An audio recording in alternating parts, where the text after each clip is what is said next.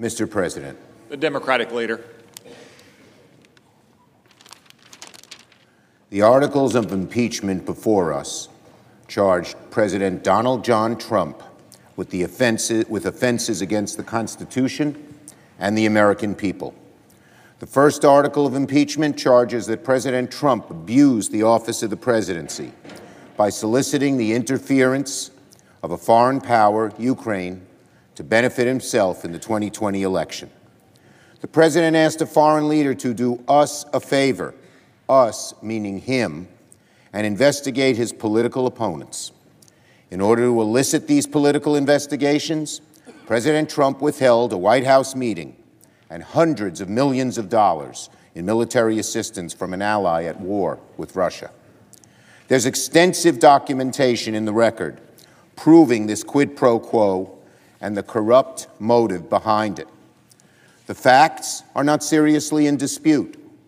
In fact, several Republican senators admitted they believe the president committed this offense with varying degrees of opprobrium, inappropriate, wrong, shameful. Almost all Republicans will argue, however, that this reprehensible conduct does not rise to the level of an impeachable offense. The founders could not have been clearer. William Davie, a delegate to the Constitutional Convention, deemed impeachment, quote, an essential security, lest the president, quote, spare no efforts or means whatever to get himself reelected. James Madison offered a specific list of impeachable offenses during the debate in Independence Hall.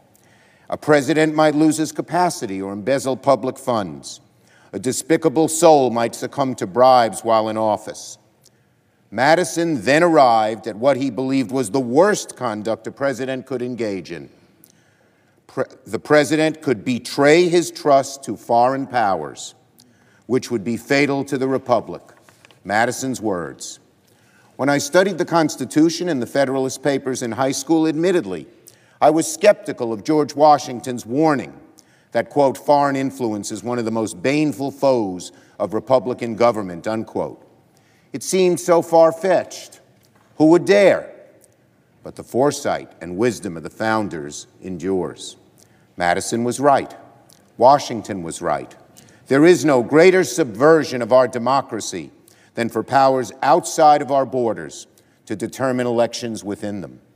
If Americans believe that they don't determine their senator, their governor, their president, but rather some foreign potentate does, that's the beginning of the end of democracy. For a foreign country to attempt such a thing on its own is contemptible. For an American president to deliberately solicit such a thing, to blackmail a foreign country into helping him win an election, is unforgivable forgivable. Now, does this rise to the level of impeachable offense? Of course it does. Of course it does. The term high crimes derives from English law. Crimes were committed between subjects of the monarchy. High crimes were committed against the crown itself. The framers did not design a monarchy. They designed a democracy, a nation where the people were king. High crimes are those committed against the entire people of the United States. The president sought to cheat the people out of a free and fair election. How could such an offense not be deemed a high crime, a crime against the people? As one constitutional scholar in the House Judiciary uh, hearings testified, if this is not impeachable, nothing is. I agree. I judge that President Trump is guilty of the first article of impeachment. The second article of impeachment is equally straightforward. Once the president realized he got caught, he tried to cover it up. The president asserted blanket immunity. He categorically defied congressional subpoenas, ordered his aides not to testify, and withheld the production of relevant documents. Even President Nixon, author of the most infamous presidential cover up in history, permitted his aides to testify in Congress in the Watergate investigation. The idea that the Trump administration was properly invoking the various rights and privileges of the presidency is nonsense. At each stage of the House inquiry, the administration conjured up a different bad faith justification for evading accountability. There is no circumstance under which the administration would have complied.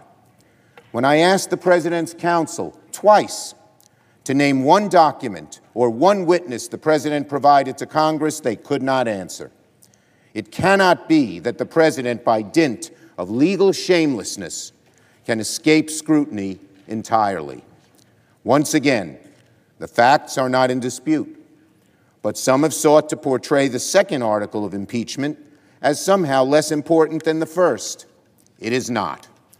The second article of impeachment is necessary if Congress is to ever hold a president accountable again, Democrat or Republican.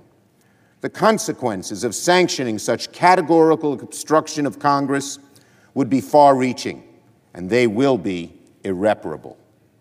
I judge that President Trump is guilty of the second article of impeachment. The Senate should convict President Trump, remove him from the presidency, and disqualify him from holding future office. The guilt of the president on these charges is so obvious that here again, several Republican senators admit that the House has proved its case. So instead of maintaining the president's innocence, the president's counsel ultimately told the Senate that even if the president did what he was accused of, it's not impeachable. This has taken the form of an escalating series of Dershowitzian arguments, including, quote, abuse of power is not an impeachable offense, quote, the president can't be impeached for non criminal conduct, but he also can't be indicted for criminal conduct. Quote, if a president believes his own reelection is essential to the nation, then a quid pro quo is not corrupt. These are the excuses of a child caught in a lie each explanation more outlandish and desperate than the last. It would be laughable if not for the fact that the cumulative effect of these arguments would render not just this president, but all presidents immune from impeachment and therefore above the law. Now, several members of this chamber said that even if the president is guilty, and even if it's impeachable, the Senate still shouldn't convict the president because there's an election coming up. As if the framers forgot about elections when they wrote the impeachment clause.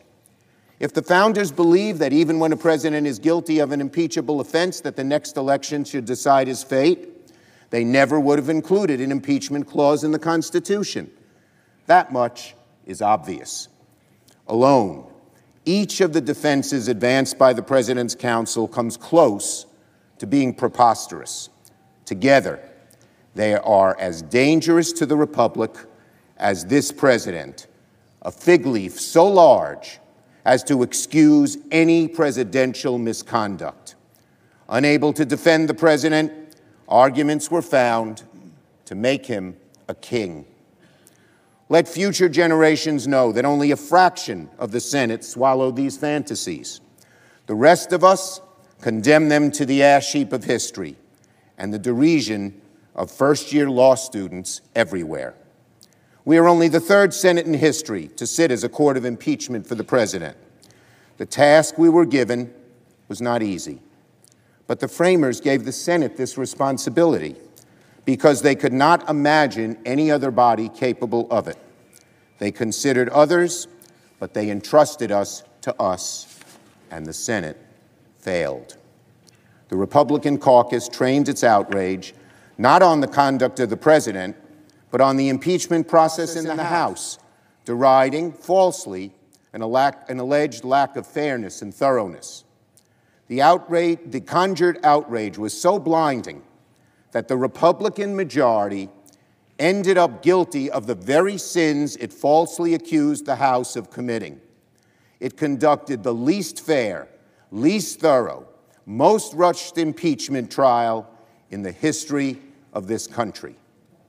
A simple majority of senators denied the Senate's right to examine relevant evidence, to call witnesses, to review documents, and to properly try try the impeachment of the president, making this the first impeachment trial in history that heard from no witnesses.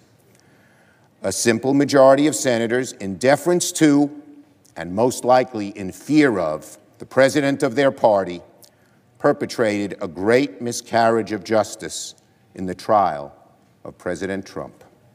As a result, the verdict of this kangaroo court will be meaningless.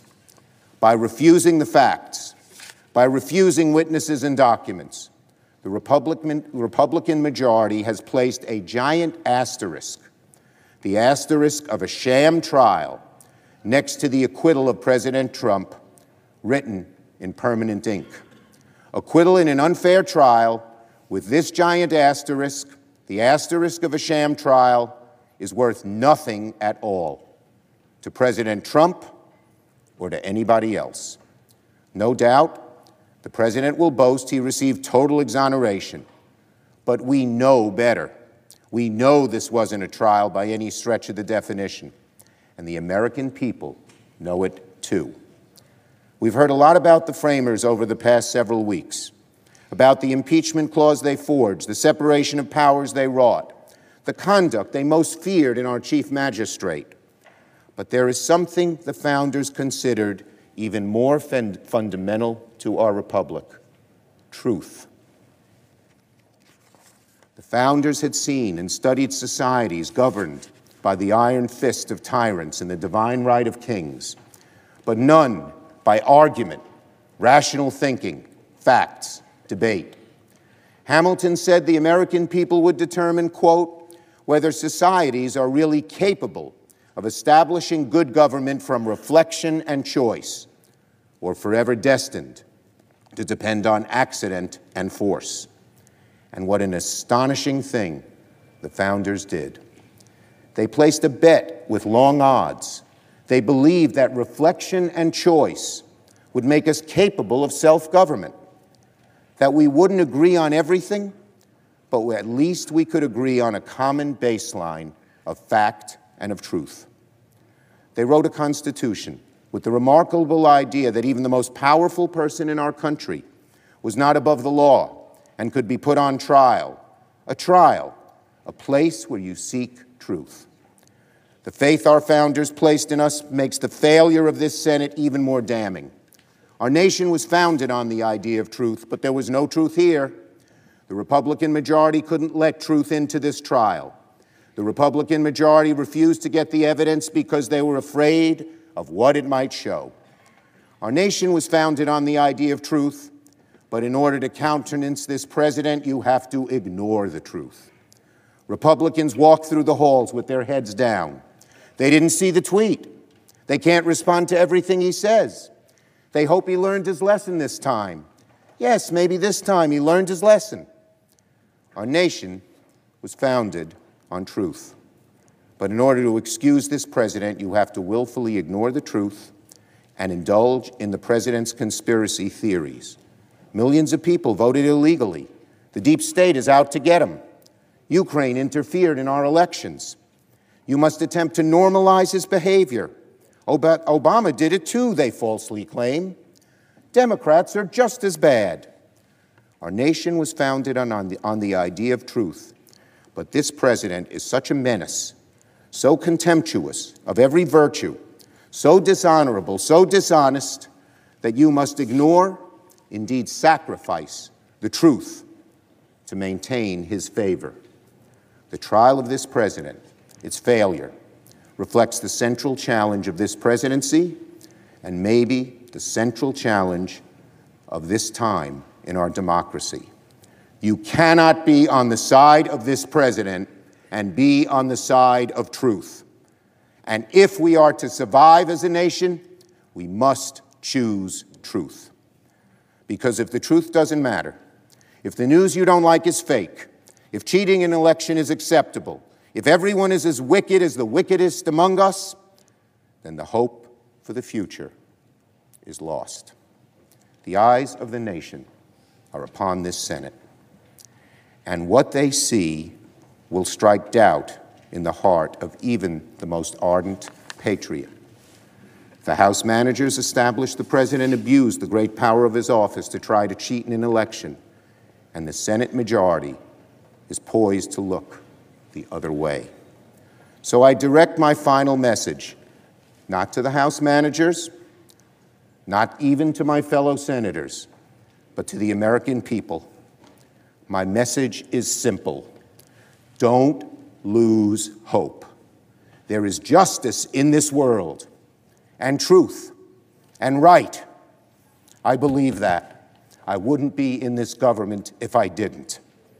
Somehow, in ways we can't predict, with God's mysterious hand guiding us, truth and right will prevail.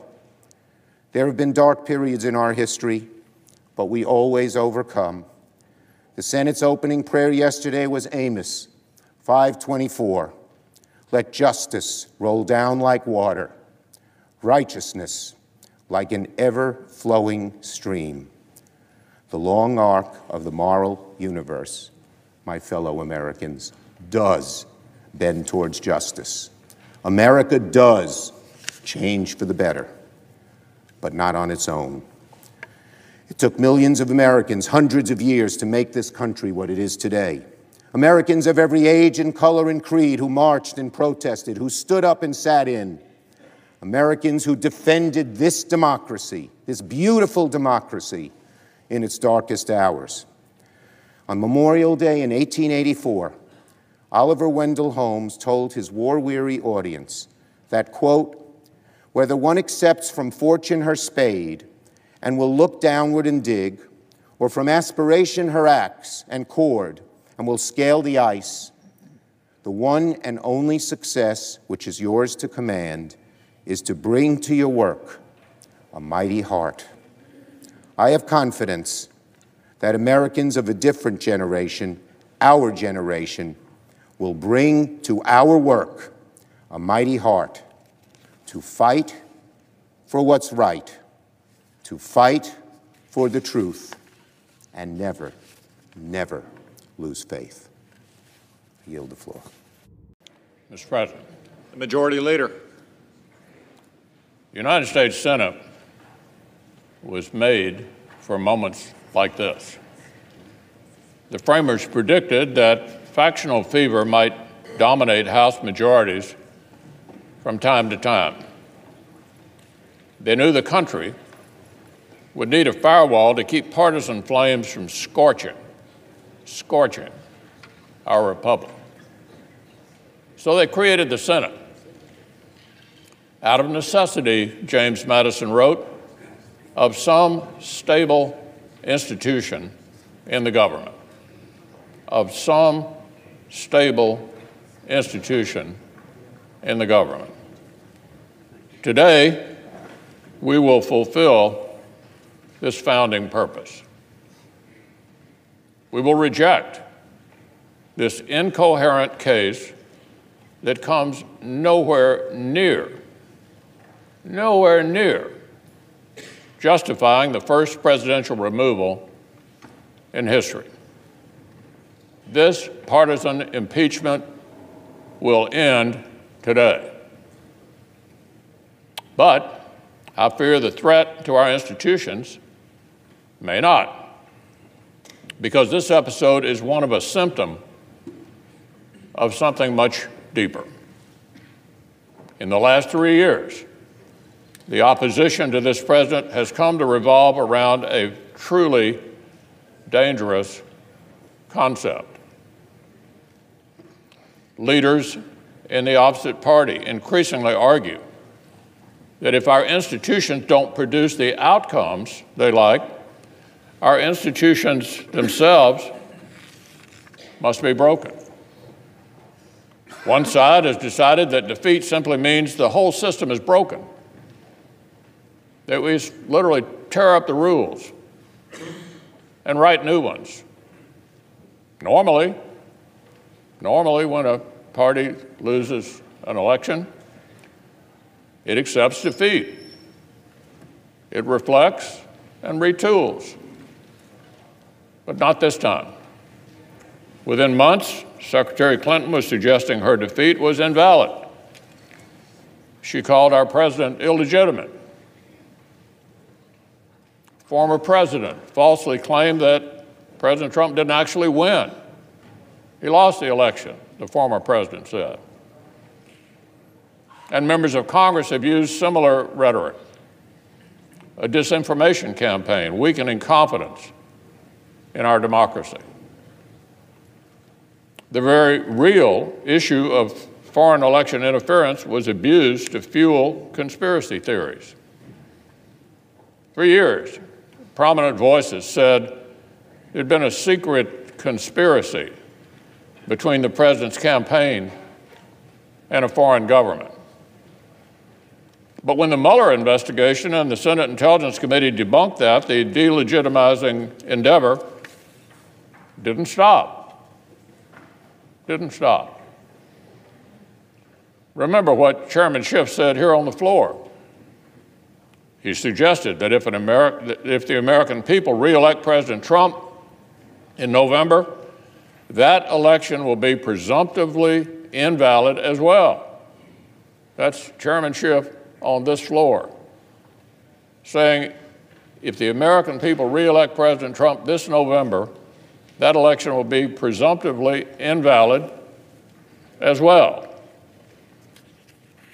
So they still don't, still don't accept the American voters' last decision. And now they're preparing to reject the voters' next decision if they don't like the outcome. Not only the last decision, but the next decision. Heads, we win. Tails, you cheated. And who can trust our democracy anyway, they say. This kind of talk creates more fear and division than our foreign adversaries could achieve in their wildest dreams.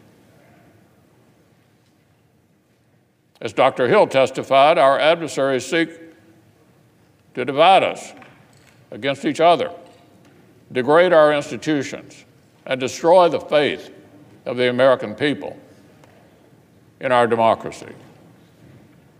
And as she noted, if Americans become consumed by partisan rancor, we can easily do that work for them. The architects of this impeachment claimed they were defending norms and traditions. In reality, it was an assault on both. First, the House attacked its own precedents on fairness and due process, and by rushing to use the impeachment power as a political weapon of first resort. Then their articles attacked the office of the presidency. Then they attacked the Senate and called us treacherous. Then the far left tried to impugn the Chief Justice for remaining neutral during the trial. And now, and now, for the final act, the Speaker of the House is trying to steal the Senate's sole power to render a verdict. Speaker says she will just refuse to accept this acquittal. Speaker of the House says she refuses to accept this acquittal. Whatever that means. Perhaps she will tear up the verdict like she tore up the State of the Union address. So I would ask my distinguished colleagues across the aisle is this really, really where you want to go? The president isn't the president? An acquittal isn't an acquittal? Attack institutions until they get their way? Even my colleagues who may not agree with this president must see the insanity of this logic. It's like saying you're so worried about a bull in a china shop that you want to bulldoze the china shop to chase it out. And here's the most troubling part the most troubling part. There is no sign this attack on our institutions will end here. In recent months, Democratic presidential candidates and Senate leaders have toyed with killing a filibuster so the Senate could approve radical changes with less deliberation and less persuasion. Several of our colleagues sent an extraordinary brief to the Supreme Court threatening political retribution if the justices did not decide a case the way they wanted. We've seen proposals to turn the FEC, the regulator of elections and political speech, into a partisan body for the first time ever. All these things, Mr. President, all these things, a toxic temptation to stop debating policy within our great American governing traditions and instead declare a war on the traditions themselves. A war on the traditions themselves. So, colleagues, whatever policy differences we may have, we should all agree this is precisely the kind of recklessness, the kind of recklessness the Senate was created to stop. The response to losing one election cannot be to attack the office of the presidency. The response to losing several elections cannot be to threaten the Electoral College.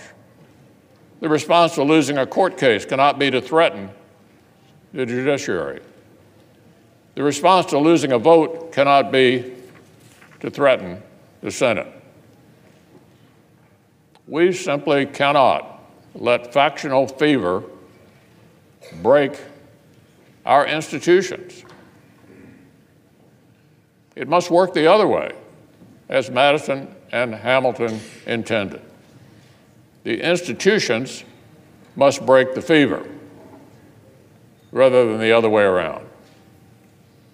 The framers built the Senate to keep temporary rage from doing permanent damage to our republic.